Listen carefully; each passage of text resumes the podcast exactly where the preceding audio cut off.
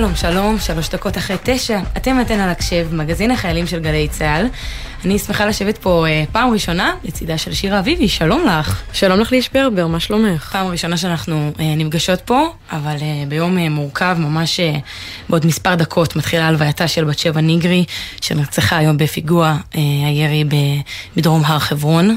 אנחנו כאן בגלי צה"ל כואבים ומחבקים את המשפחה ושולחים תנחומים וחיזוקים. אנחנו משתדלים להמשיך אה, עם הכל במציאות המורכבת שלנו, והיום יש לנו תוכנית מאוד מעוררת השראה, אולי אה, בדיוק מתאימה לנימה הזאתי. אז שווה, שווה לחכות ולהישאר איתנו. את התוכנית היום ערכה אבי פוגל, הפיקו מאיה גונן, עמית קליין ופרח בר גולדפרב, הילי דרעי הטכנאי שאיתנו באולפן, ופז אייזנברג עורכת את המוזיקה. אנחנו יוצאות לדרך.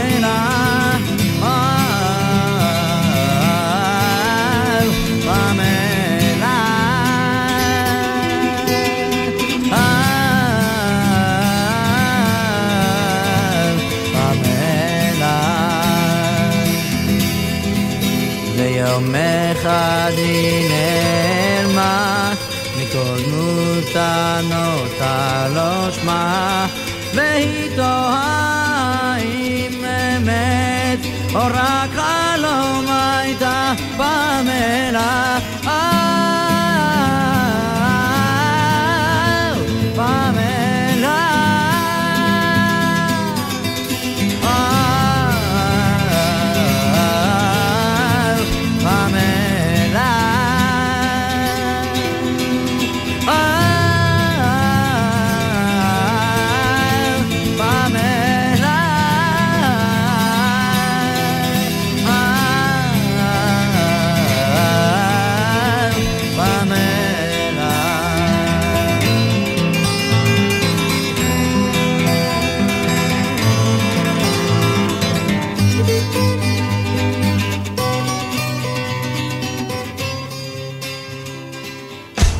חמש קטנות, המלצות מוזיקליות לתחילת השבוע.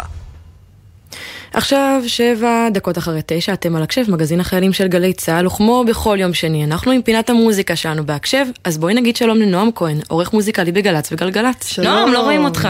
שלום. טוב, אני לא פה בדרך כלל אה, ביום שני, אז אני שמחה שיש אה, את ההזדמנות. גם אני לא פה כל שבוע, אבל אני שמח להיות פה ולדבר איתכן על כל הדברים שקרו, והיו הרבה דברים. אז בוא תספר לנו. הרבה רליסים חדשים, נתחיל מזה, אז אני אמנה ככה אה, שלושה מהבולטים. הראשון זה אלבום חדש לאיתי לוי, אה, שנקרא אחת לדקה, שהוא הוציא אותו כזה לרגל אה, עשור של קריירה, כזה אני לא יודע, אני חש... קראתי את זה אז כזה היה לי נורא קשה להאמין, כי אני זוכר שהוא התחיל את הקריירה שלו, ובוא נגיד, אה, אני לא כזה ממרום גילי, ופתאום, אבל הבנתי שפתאום עבר הרבה, כאילו אני זוכר שהוא היה אה, שופט בריאליטי, וגם בקזבלן וזה, כאילו עבר באמת מלא דברים, אז כן, כזה גם כשעדן בן. זקן מצ- אה, ציינה עשור, זה היה כזה, אה, לא, זהו, זהו, עשור עכשיו- לאקס עכשיו פקטור, כשאתה- בדיוק. ל-30 שקל? עכשיו כשאתה אומר עשור זה פתאום נופל לי האסימון. אני כן, אני ממש זוכר גם את השירים הראשונים שלו, זה כזה מוזר אה, לציין אה, מספר עגול לאומן. אבל הוא עבד על זה כזה עם כל השמות הרגילים, אושר כהן, רון ביטון, מתן דרור, כזה ה- החבורה הרגילה שלו. ונעבור רגע לבינלאומי, שיש... אה, יש לנו קצת אה, מהשיר. זה מהאלבום? כן, זה שיר מאלבום חדש, הוא נקרא את, נכון? אה, זה כזה אחד השירים הבולטים יותר מהאלבום עד עכשיו כזה. אה, שיר ממש מגניב האמת. תתחילו אה, להתרגל, כן. Um, תוך כדי שזה מתנגן, באווירה אחרת יש שיר חדש לאוליביה רודריגו, אחרי שוומפייר... אה, או, זה כבר יותר נשמע כמו אוליביה רודריגו. נכון, אחרי שוומפייר כזה היה להיט ממש גדול, גם מקום ראשון במצעד הרפואי של גלגלצ. תן לי לנחש, היא כועסת על האקס שלה. נכון, וזה, גם ממשיכה בסגנון, במוטו אה, הרגיל. רוק אלפיים כזה, גיטרות בפזמון, um, קוראים לזה bad idea right, זה כזה הסינגל השני מהאלבום כל החדש שם שלה. שלה יותר טוב מהשם הקודם. האמת שיש לו שמות טובים. יש לה שמות טובים, יש לה שמות טובים. בעיניי גם יש לו שירים טובים, כאילו, נכון, היא מחזרת עצמה כזה, אבל זה עובד לה, אבל כאילו. זה בדיוק, אבל זה עובד לה, היא יודעת מה- במה היא טובה. כן, למרות שזה שיר קצת פחות טוב מ Vampire, אני פחות אהבתי לדעתך. אותו, אבל לדע- לד- אמרתי לדעתי. פינת אה, הדעה של העורך. נכון.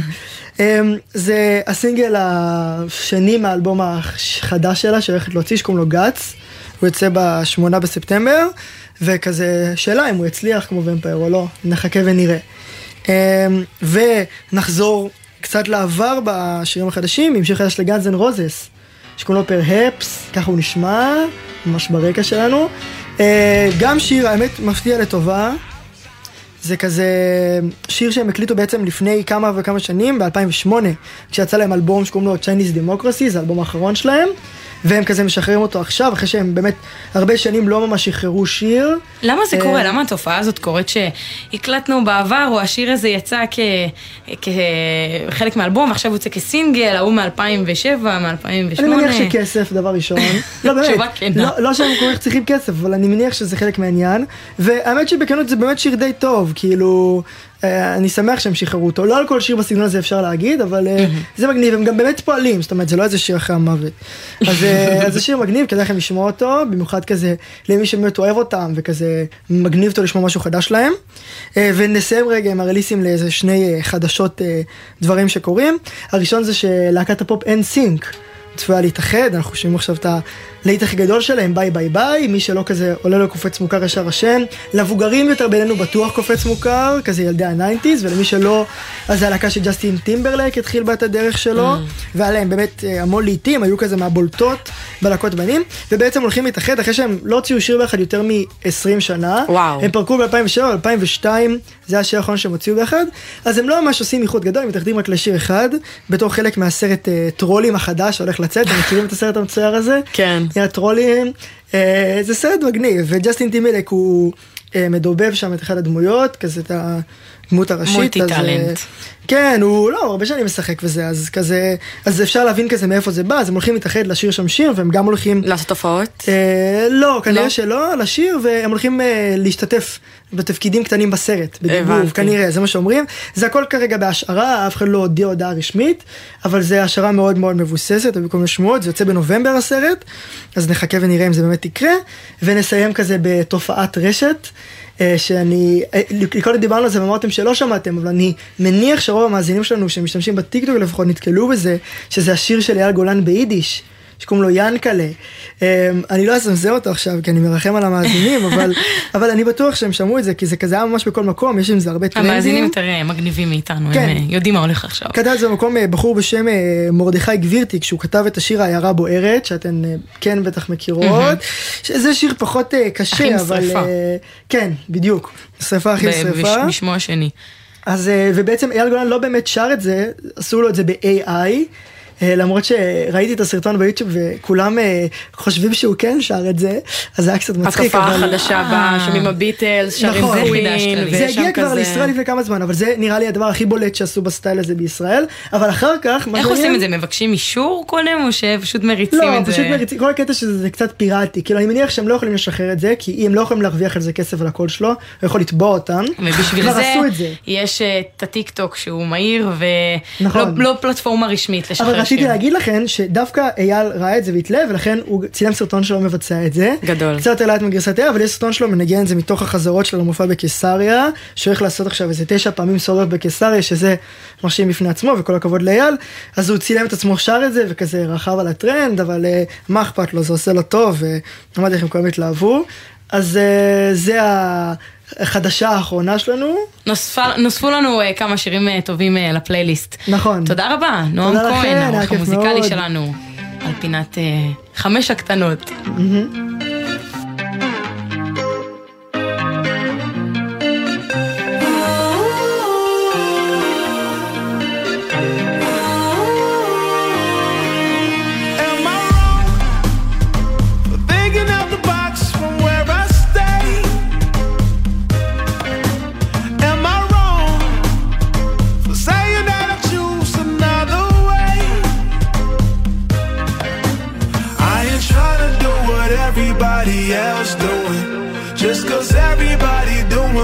we all do.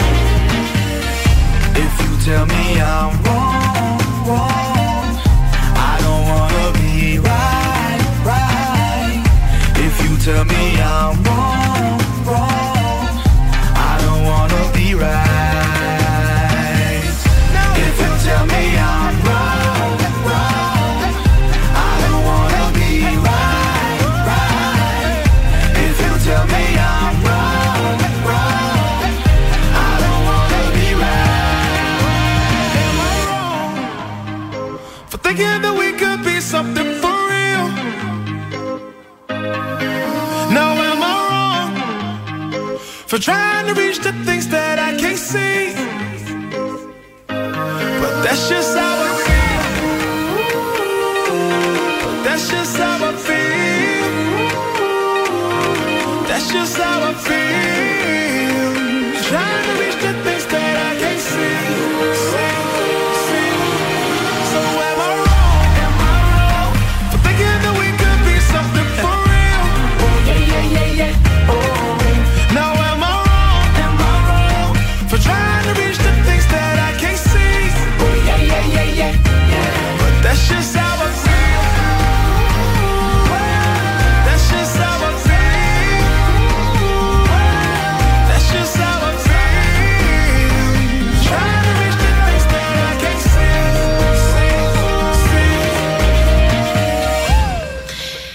18 דקות אחרי תשע, אתם ואתן על הקשב, מגזין החיילים של גלי צה"ל. אם דיברנו קצת מקודם על זה שהולכת להיות לנו תוכנית מעוררת השראה עם כל מיני סיפורים כאלה, מי שמצטרפת אלינו עכשיו, ללא ספק יש לה סיפור כזה, אז שלום, שירה אשכנזי, מנהלת אה, במושב מטה, שהתמודדה אה, בעבר עם פוסט טראומה. שלום, שלום. שלום לך, אז תוכלי רגע להסביר לנו מה זה מושב מטה? מה, מה את עושה שם? אה, הקמנו במושב מטה בית לטיפול בפוסט-טראומטיים שהם אה, אה, הלומי קרב בעצם, אשר נפגעו בפעילות מבצעית. גם אני פוסט-טראומטית בעצמי, ואני אחרי כמעט שנתיים של טיפולים ושיקום נפשי מאוד ארוך. הגענו למסקנה שאנחנו עם צוות כמובן רב מקצועי, יכולים לטפל בעצמנו. יכולים לעזור אחד לשני בשביל להחלים. אז כרגע את אה, בעמדה המטפלת שם, אבל יש לך אה, סיפור אה, חיים ארוך ומורכב שהוביל אותך דווקא לשם, אז אני רוצה שנחזור קצת אחורה. אה, דיברת על פוסט טראומה. מאיפה, מה הנקודה שאת יכולה להגיד לנו שזה מתחיל? אני, את האמת, בדיעבד, כמובן, כולם חכמים בדיעבד, אז אני יכולה להגיד שאני עוד מהסדיר סובלת מפוסט-טראומה בלי לדעת את זה בכלל. ואחרי זה כמובן בשירותי מילואים של כמעט 20 שנה. אני התגייסתי ב-95 ועד צוק איתן כולל הייתי בשירות. אה, רק אחרי צוק איתן הבנתי שבאמת אני סובלת מפוסט-טראומה. וכמובן שגם זה לקח לי עוד איזה יותר מחצי שנה בשביל ללכת בכלל לתגובות קרב, בשביל להבין מה קורה לי. רק אז התחלתי. אני הולכת עוד טיפה אחורה. שירה, את בעצם אישה טרנסג'נדרית, זהות מגדרית שלא הייתה פשוטה עבורך בתור ילד שגדל בבית דתי. מאיזה גיל יכולת להגיד, נולדתי בגוף הלא נכון? כבר בגיל שש. כבר בגיל שש היה איזשהו רגע מסוים?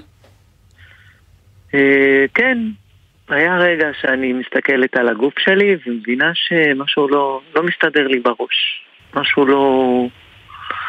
וכמובן זה גם לא תקופה שיש יוטיוב או איזה משהו שאני יכולה להזדהות איתו או להבין מה קורה לי. זה באמת תקופה שבוא נגיד, אם אני נולדתי בשנת 76, אז בתקופה הזאת אפילו כל, ה, כל הקהילה הלהט"בית בכלל מחוץ לחוק. אסור, אסור את זה פה בארץ, ממש, זה נשמע הזוי קצת לשמוע את זה היום, אבל כן, זה מחוץ לחוק לגמרי. טרנסיות אה, בכלל לא מובנת, או אין לה איזה משהו שאת יכולה לקחת דוגמה ולהגיד, אני כזאתי או כזאתי. אבל אני מבינה שמשהו שונה, משהו שאני לא מתחברת. אז... וככל ש...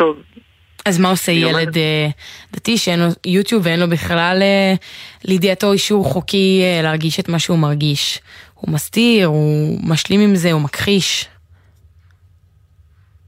אני יכולה להגיד שאני מבינה מהר מאוד למה אני כן מתחברת. מתחברת אה, ללבוש של בנות. כמובן שאני לא יכולה לעשות את זה, אני מבינה שזה אסור, אז אני, גם אם אני לובשת גרביונים, אז מיד אחרי זה אני לובשת על זה מכנס. אה, אם זה בגיל כבר 12-13, אני מורידה שערות, שגם בתקופה ההיא, היום בנים מורידים שערות וזה לגיטימי, בתקופה ההיא כדורגלנים לא היו מורידים שערות. אז את כל הדברים האלו אני עושה ובסתר. גם בצבא אני עושה את זה, ומתחבא ממש. מתי סיפרת למישהו או מישהי בפעם הראשונה מה את באמת מרגישה, שאת מרגישה אישה? אה, אני סיפרתי את זה ממש בגיל יחסית מבוגר, באיזה גיל? אפשר להגיד גיל 30 פלוס, וואו. רק אז באמת התחלתי לדבר בכלל, וגם כן ברמזים, לא בדיוק, למי? אה, אה, לבת זוג שלי. וזה היה אחרי אה, חיים משותפים, נישואים ביחד כבר? שהיא מכירה אותך, אה, ואיך היא, היא קיבלה את זה, איך היא הגיבה? לא קל. אני לא יכולה להגיד שהיא רקדה משמחה. זה לא היה משהו קל, אנחנו מדברים על משפחה דתית. עם ארבעה ילדים, והיא פתאום מבינה, שהיא מבינה, אנחנו כבר יש לנו ארבעה ילדים, והיא בשוק. אבל עם כל זה אנחנו נשארנו ביחד עד עצם היום הזה. זה מדהים. זה ממש מדהים.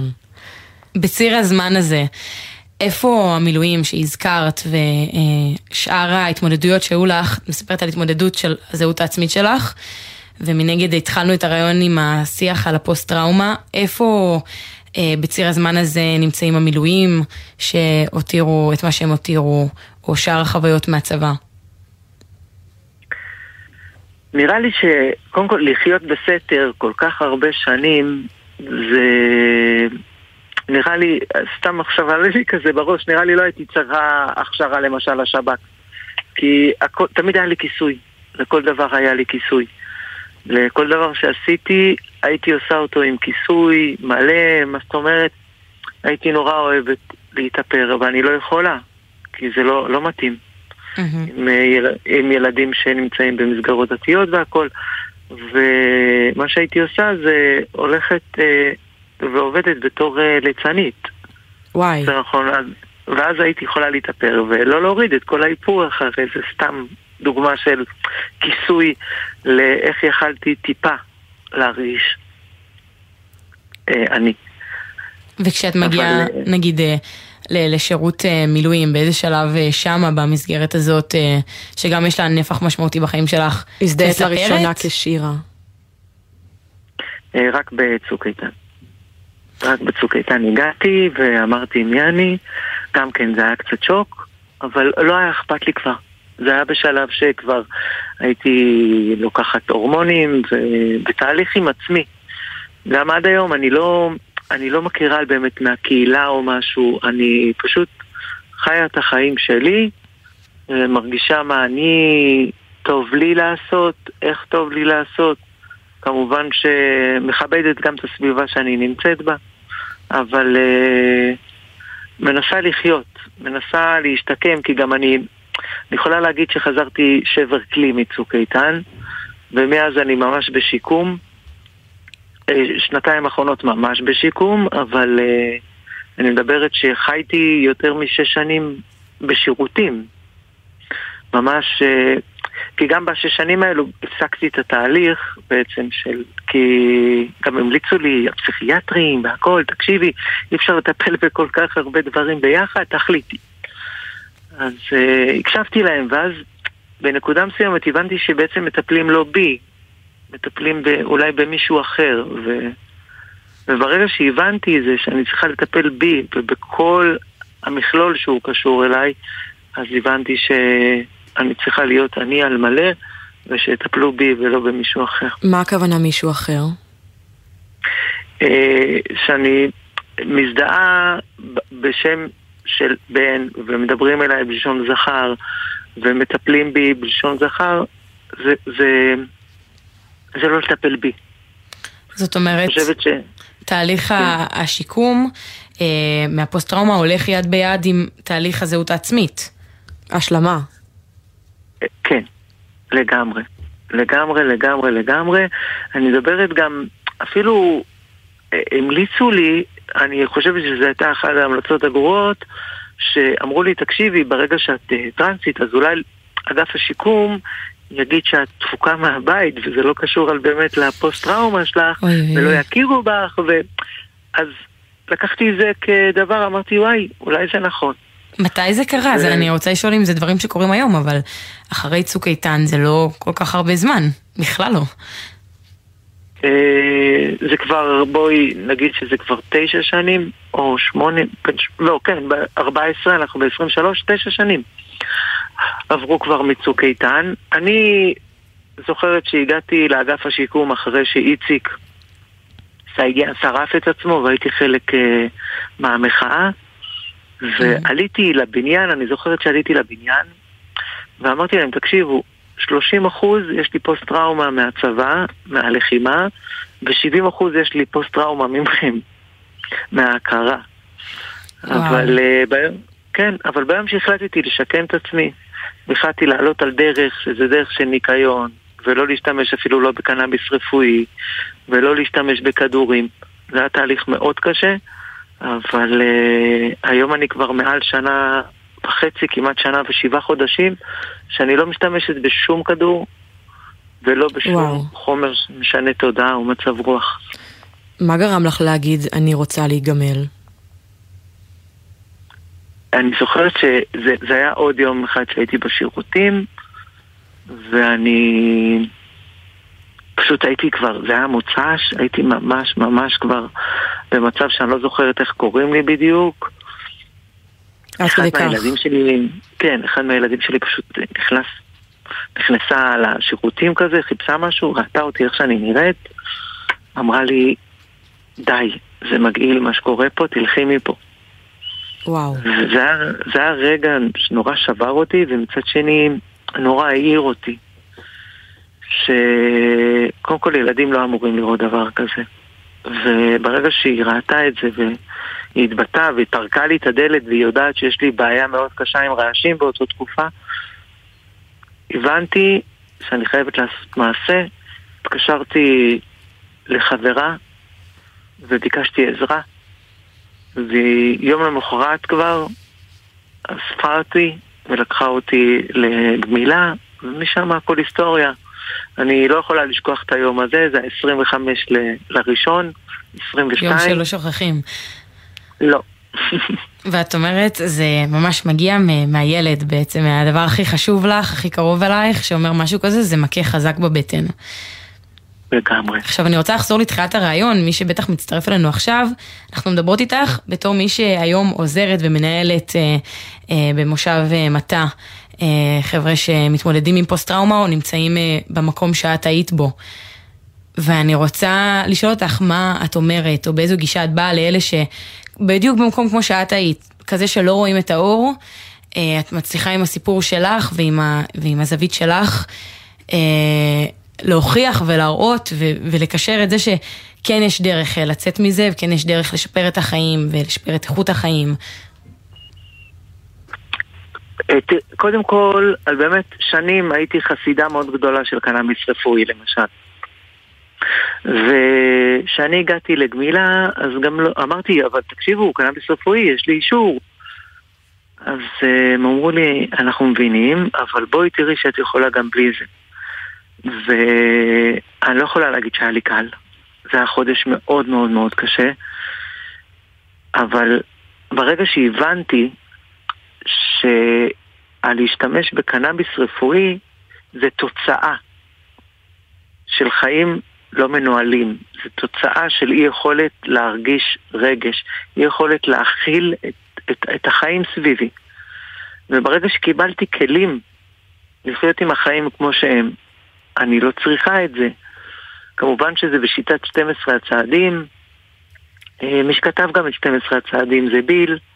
הוא כתב איזה, והוא בעצמו פוסט-טראומטי, מתברר, הוא חזר ממלחמת העולם הראשונה, והוא התמכר לאלכוהול, והוא כתב את 12 הצעדים, וזה פשוט תוכנית שאני ממליצה לכל אחד ללמוד את התוכנית הזאת לחיים, כי כל אחד מכור למשהו, אם זה לרגש, אם זה לסבל, אם זה לכל דבר אחר. ובמקום אנחנו לומדים איך להתמודד עם החיים כמו שהם. אחרי... כי פוסט-טראומה, אני אומרת שזה על באמת זה, כאפה מאוד גדולה לאגו, זה להתפרק, זה לא להצליח להרגיש או להכיל שום סיטואציה. מאוד מאוד קשה אפילו לעמוד ברמזור אדום. עד כדי כך, זה, זה דברים אלמנטריים שהיית עושה ואת פשוט לא יכולה יותר לעשות אותם. ואת לא מבינה למה. אז את משתמשת בסמים בשביל להכות את הרגש. וזה מין מעגל קסמים כזה שלא נגמר.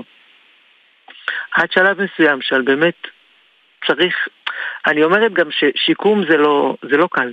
אני לא יכולה להגיד שקמתי בבוקר, אכלתי גלידה ו... וזהו, והחלמתי. לא. אני כל יום כותבת אסירות תודה, אני כל יום כותבת בסוף היום מה עבר עליי ביום, אני כל יום עושה חשבון נפש עם עצמי. זאת אומרת, התהליך עובדת- הוא אינסופי, הוא ממשיך. נכון.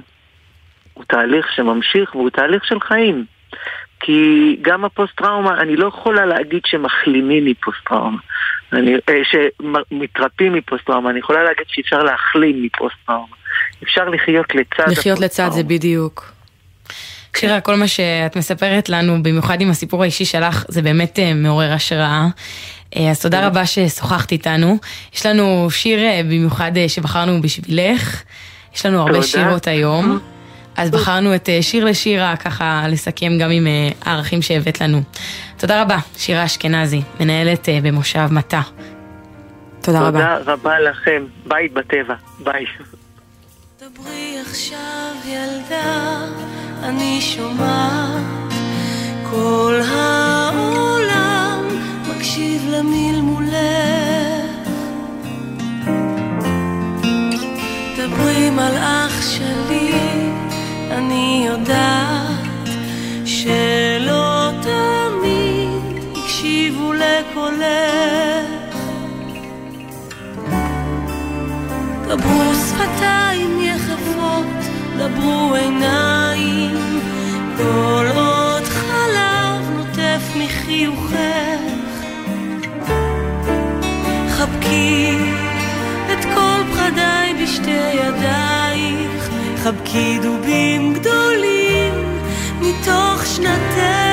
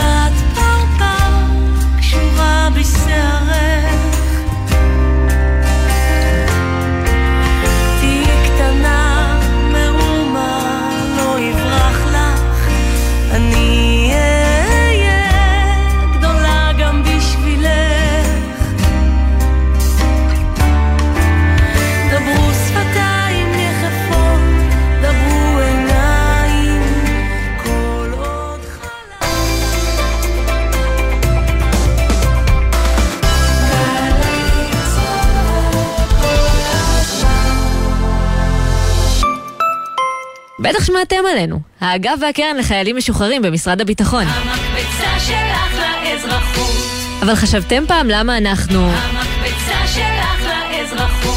זה משום שאנחנו מציעים הרבה יותר ממענק ופיקדון אישי. גם לימודים, הכשרות ומלגות וגם ייעוץ אישי והכוונה. אז היכנסו לאתר שלנו, תנו לנו להיות... המקפצה אתם קולטים עובדות ועובדים חדשים בתעשייה ובהייטק. אנחנו מעניקים כמאה מיליון שקלים. אתם קולטים? הרשות להשקעות מקדמת שילוב עובדות ועובדים חדשים באמצעות עידוד העסקה ותמריצים. השנה אנחנו מעניקים כמאה מיליון שקלים במגוון מסלולי סיוע ועד 150 אלף שקלים על כל משרה חדשה. ימים אחרונים להגשת בקשות. בדקו את זכאותכם באתר. משרד הכלכלה והתעשייה. מובילים כלכלה אנושית. קיץ. השמש קופחת בבסיס, חם במדים, והשמירות מתישות. ומה שהכי בא לכם זה איזו קולה מרעננת. קולה של אימא, במהדורת קיץ חדשה ורעננה. התוכנית המיתולוגית מתרחבת לשעתיים שידור, קיציות, מחדשות ומרגשות. קולה של אימא.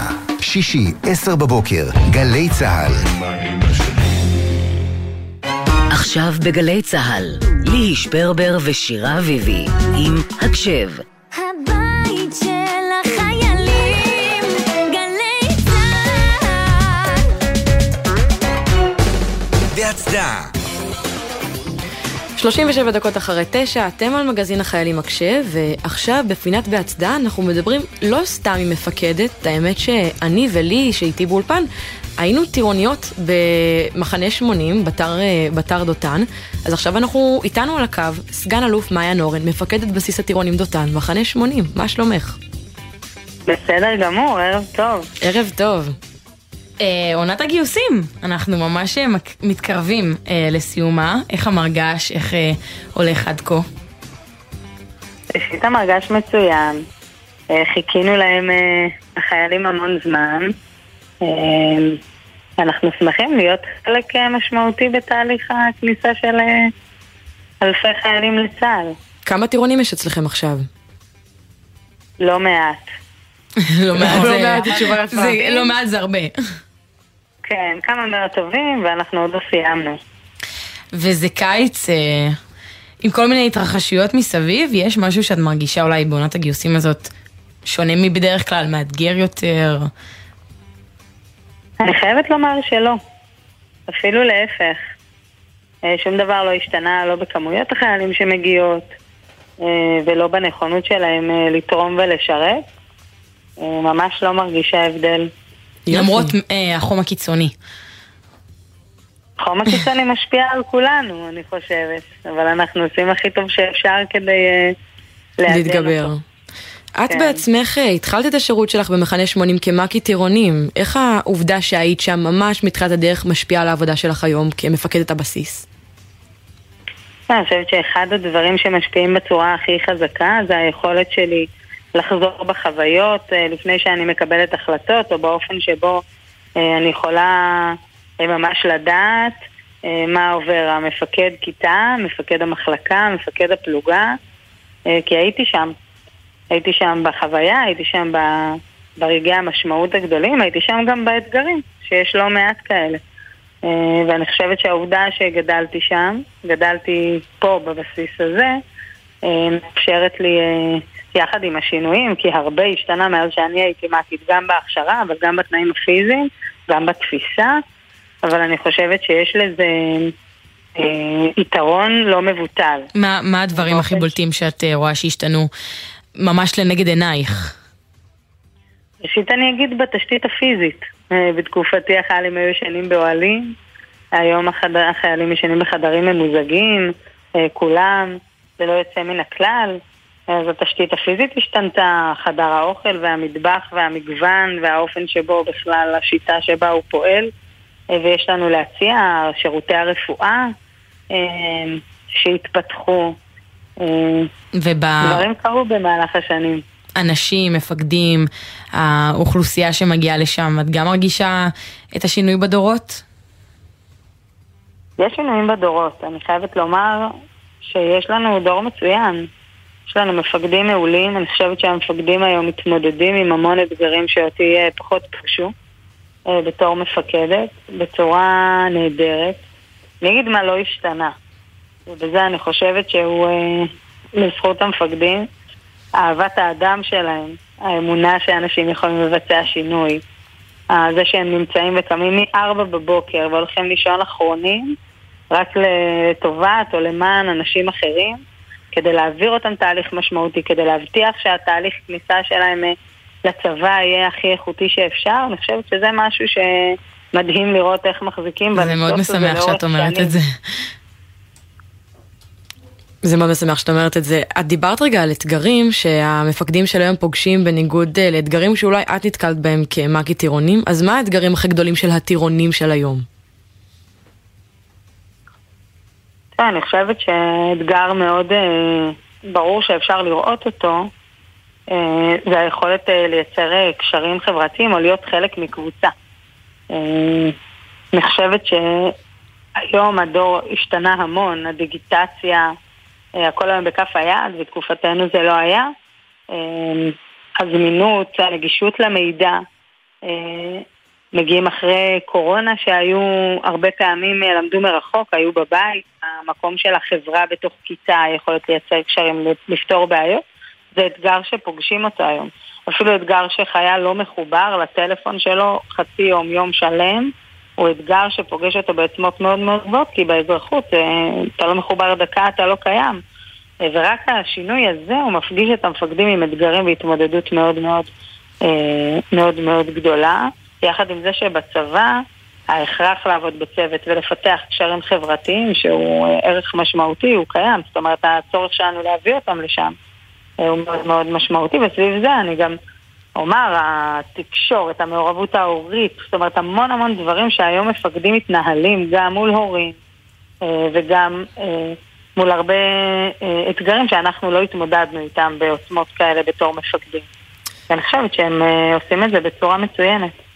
איזה כיף לשמוע. רגע, הזמן של טירונות 02 שאתם עושים במחנה 80 הוא מאוד קצר, בערך חודש. מה מספיקים לעשות בזמן כל כך קצר? אני חושבת שמי שלא היה שם לא ידע, כי זו שאלה שכולם שואלים. אז אני ושירה טוב, יודעות. לענות על זה.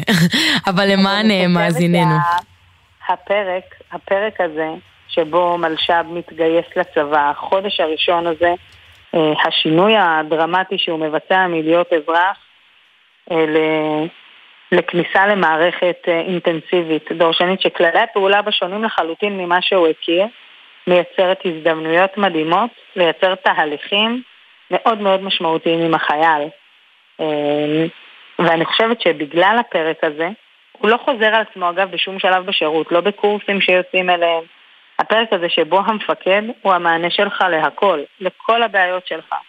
אה, מדברים הכי פשוטים שאתה צריך לבצע ועד בעיות הכי מורכבות שנדרשות לפתרון, אם זה מורכבויות בבית, אה, אה, דברים כלכליים או מצבים רפואיים, אה, מצבים נפשיים מאוד מאוד מורכבים, וזה שם את המפקד בתפקיד מאוד מאוד מאוד משמעותי שכל החלטה שלו, כל שיחה שלו עם חייל, כל פעולה שבה הוא עושה, היא, היא בעוצמות והיא מייצרת משמעות מאוד מאוד גדולה עבור החייל. ולכן התהליכים שאנחנו רואים אצל חיילים הם אה, משמעותיים מאוד.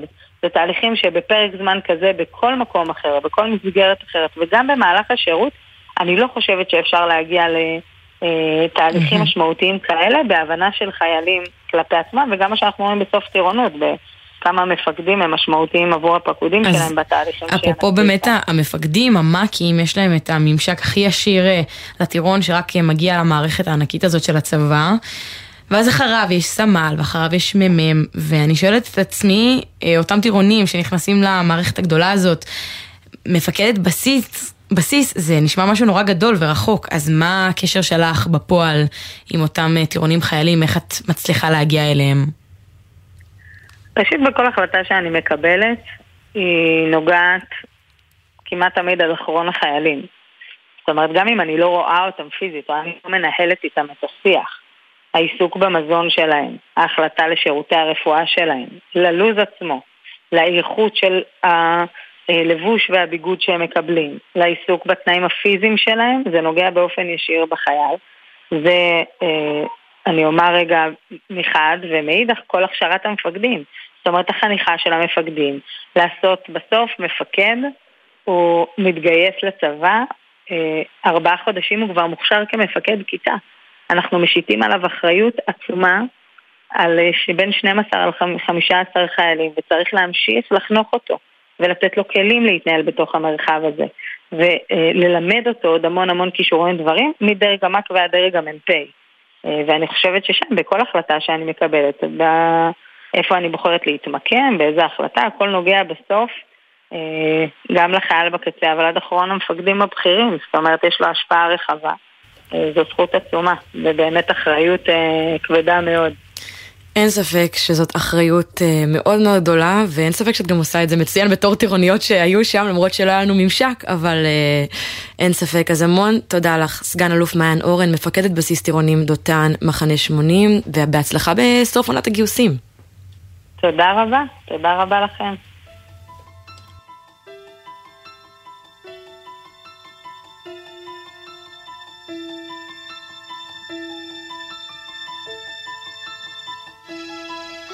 תמיד אותו חלום, חלום בשם מרי לו. אז איפה את היום, אמרי לי, מרי לו?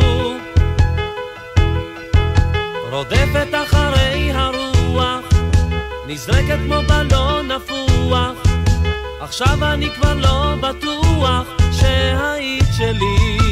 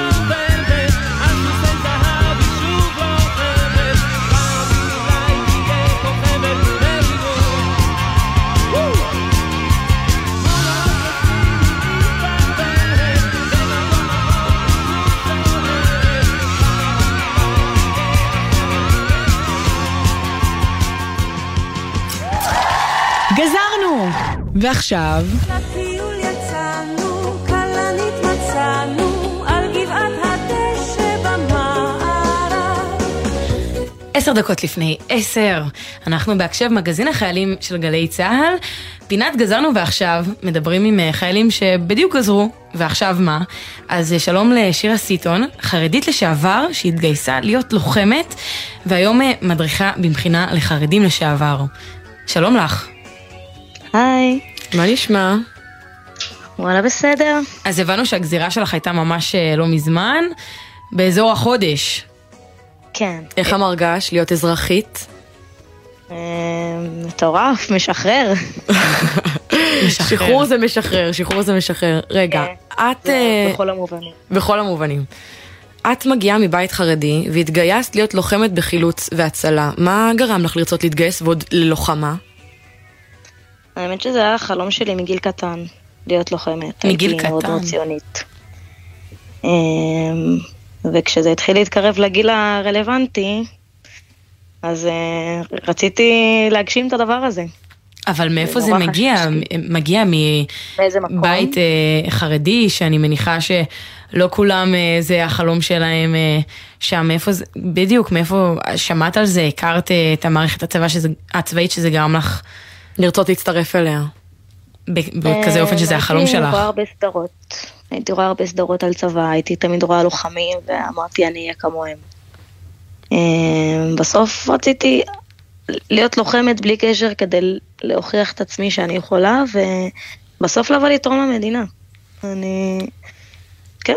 איך המשפחה שלך קיבלה את זה שאת רוצה להיות לוחמת ולהתגייס? אה, בהתחלה זה לא היה קל בכלל.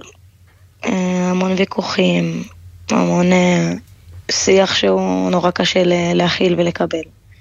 אבל אה, עם הזמן הם למדו להתרגל. מה הכי אתגר אותך אחר כך במערכת הצבאית בתור חרדית? אם זה מבחינה חברתית, שאת מגיעה ואת לא מבינה על מה מדברים, ממש כמו עולה חדשה, ובגדול להשתלב. ומה עזר לך בכל זאת להשתלב? אני חושבת אה, שהמפקדים שלי, כל הסגל, היה לי צוות מדהים, שליווה ליווה אותי לאורך כל השירות. איזה כיף. ועם, כן, עם הזמן למדתי גם אה, לסמוך על חברים ולתת אמון ולהכיר אנשים. אמרת התמודדות, היית- הקבלת את זה לעולה חדשה, מה זה, זה בגלל אה, הרגלים חברתיים, שפה, מה שם יוצר את המרחק הזה, את הפער הזה? זה בכל המובנים, אם זה סדרות ושירים וסרטים שבנות מדברים עליהם ואת לא מכירה ואת לא מבינה על מה אומרים, אם זה סלנג, פשוט לא, את לא מרגישה חלק, את לא מרגישה שייכת, זה בא בעולם מאוד מאוד סגור. אה, ופתאום את אה, מגיעה למגוון כל כך רחב מרגישה קצת אבודה. אז כן, קצת כמו תיירת, כמו עולה חדשה. עכשיו כשהשתחררת, אז את יודעת להגיד שכן יש לך אה, חברים וכן הצלחת אה, ליצור קשרים. אה, לגשר על הפער הזה. חד משמעית, כן. את שמחה שהתגייסת בסוף? ברור. זה היה החלום שלה. כן. אז רגע, לפני חודש השתחררת ואת כבר כרגע מדריכה במכינה ליוצאים מהחברה החרדית, סוג של סגירת מעגל כזאת. את יכולה לספר לנו מה קורה במכינה הזאת? מה הרעיון מאחוריה? ברור, זה בעצם מכינה שהיא בסוף מכינה לחיים, זה כן מכינה קדם צבאית או של שירות לאומי, אבל לא כולם חייבים להתגייס, כי יש חבר'ה שלא מס- כאילו לא יכולים, הם גדולים, בני 22 או כזה, או שיש להם פטור. אבל בגדול זה בעצם מכינה לחיים, לבוא לקחת חבר'ה שהיו בדיוק במקום שאני הייתי בו לפני איזה חמש שנים, ארבע שנים, ולתת להם בסוף תחושה של בית. איך את התגלגלת לשם כמדריכה? האמת שבטעות, אין טעות. הכל גורל. אבל, אה, כן, הכל גורל, אבל בסוף אה, הייתי צריכה, רציתי ללכת לעבוד במכינה אחרת, בצפון, מכינת כנרת. והגעתי למרכז הערכה שכזה בודקים את היכולות הדרכה. ושם מנהל מכינה של איפה שאני הולכת לעבוד פתח את הפה והתמגנטתי. מה? והוא גם בעצם דיבר על, על מכינה שנותנת מענה שלך לא היה, ואת היית בדיוק באותה נקודה של החבר'ה שמגיעים לשם. משמעית. אז מה הכי חשוב לתת? כן. מה הכי חשוב לך לתת לחניכים שלך במכינה? א', אני חושבת תחושה של בית. זאת אומרת שיש פה מישהו בשבילם שבאמת מעוניין להיות איתם. ובסוף בסוף בסוף להביא אותם למסוגלות של להתמודד בעולם הרחב מכל הבחינות ותחושת ביטחון בעולם, בעולם הגדול, כי זה מאוד מפחיד לצאת לכזה מסע כשאתה לבד ואין אף אחד שיתמוך בך, שזה המקום שאני הייתי בו. אמ, ב- לתת להם ביטחון. בעיניים המדריכות, את מרגישה שיש לך אה, יתרון כחרדית לשעבר, ומישהי, כמו שאמרנו, שהייתה בדיוק בנקודה שלהם, אה, באיך לפנות אליהם, איך להדריך אותם. חד משמעית, אני בסוף, אה, אני בסוף יודעת מאיזה מקום הם מגיעים, מאיזה עולם הם מגיעים, אני מג... לא יכולה לדעת בדיוק את התחושות שהם חווים, אבל אני יכולה להבין את, ה... את החוסר אונים, את כל מה שהם מרגישים, ושוב, להשתמש בניסיון שלי, אני אמנם עשיתי את זה לבד, אבל כאילו לפחות צלחתי את זה, אז עכשיו לתת להם את הדבר הזה, זה מדהים בעיניי. איך עושים את זה לבד? אה, לא קל, אבל פשוט הייתי, נורא רציתי את זה, אז חתרתי לזה ממש. הלכתי, ביטלתי את הפטור, הכרתי אנשים, בדקתי, חקרתי המון, הייתי קוראת הרבה הרבה באינטרנט על מה זה צבא. כי מעבר ללראות סדרות, רציתי להבין לאן אני רוצה ללכת. אה, ו... זה היה, לא ש... זה היה כמו שציפית? הצבא היה כמו שראית בסדרות? זה היה כמו מה שחשבת? רחוק מזה. במה, במה זה היה שונה? שבסוף בסדרות מציגים איזושהי מציאות נורא, את יודעת, את מה שכיף להציג. ואתה מגיע ואתה אתה חווה את זה יום יום, לא על המסך שעה איך הם זוחלים, אלא אתה כל זחילה אתה מרגיש, והיו רגעים שרציתי להגיד לעצמי, מה זה רציתי? אמרתי לעצמי, למה עשיתי את זה? אבל אה, בסוף אני, אני, אין מאושרת ממני שעשיתי את הדבר הזה. אז מה גורם לך לאושר הזה? איזה נקודות בשירות אה, גורמות לכל הזחילות האלה להיות שוות את זה? בסוף, אם אנחנו נגיע שנייה, נתחיל מהסוף, שהצלחתי. הצבתי לעצמי מטרה להיות לוחמת, ולא משנה כמה שזה היה לא קל בכל כך הרבה מישורים וכל כך הרבה, הרבה שלבים בשירות שלי, שפשוט רציתי לפרוש, הצלחתי. ובסוף, הוכחתי לעצמי שאני יכולה לעשות הכל. איזה באמת מדהים. הכל. מעכשיו הכל קטן. לא, באמת. לגמרי, לגמרי. עכשיו במכינה, יש לך מקרים שאת אה, רואה כזה בחניכים, אולי אפילו יש לך מקרה ספציפי שאת רואה ממש את עצמך? וואו, חד משמעית. האמת שהיה לי איזה רעיון עם אה, חיילת, ש... לא חיילת, סליחה, אני, אני בראש של, של צבא. איזה שירה, אני. ממש מצטערת שאני קוטעת אותך, אנחנו ממש אה, חייבות להגיע לסיום התוכנית. אז נגיד תודה רבה, סליחה מאוד, ותודה רבה לשירה, ששוחחה איתנו, לשירה שפה לצידי, לכל השירות שדיברנו איתן, לאביב פוגל העורכת, מאיה גונן, עמית קליין, פרח בר גולפר המפיקות, אילי דרעי הטכנאי, פז אייזנברג ערכה את המוזיקה. וזהו. תודה רבה, שיהיה לכם ערב טוב. תודה שהייתם והייתם איתנו. מה נשמע, נשמע, סוף סוף השבוע. הבית של החיילים. גלי צהל כל הזמן.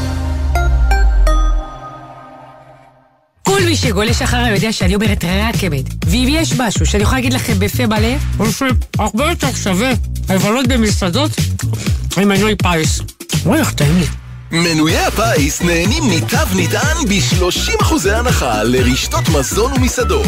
עוד אין לכם מנוי? להצטרפות חייגו, כוכבית 3990. תבלולו! כפוף לתקנון ולתנאי ההטבה באתר. המכירה אסורה למי שטרם מלאו לו 18. אזהרה, הימורים עלולים להיות ממכרים. הזכייה תלויה במזל בלבד. גלי צה"ל בפסטיבל ירושלים מזרח ומערב. תזמורת ירושלים מזרח ומערב מארחת תחת כיפת השמיים את אסתר עדה, אשתר, אלני ויטלי, ולרי חמתי ולינט. במופע חד פעמי. ניצוח וניהול מוזיקלי, מאסטרו תום כהן. ראשון, שמונה וחצי בערב, בריכת הסולטן, ובקרוב בגלי צה"ל. מיד אחרי החדשות, ערן סבג.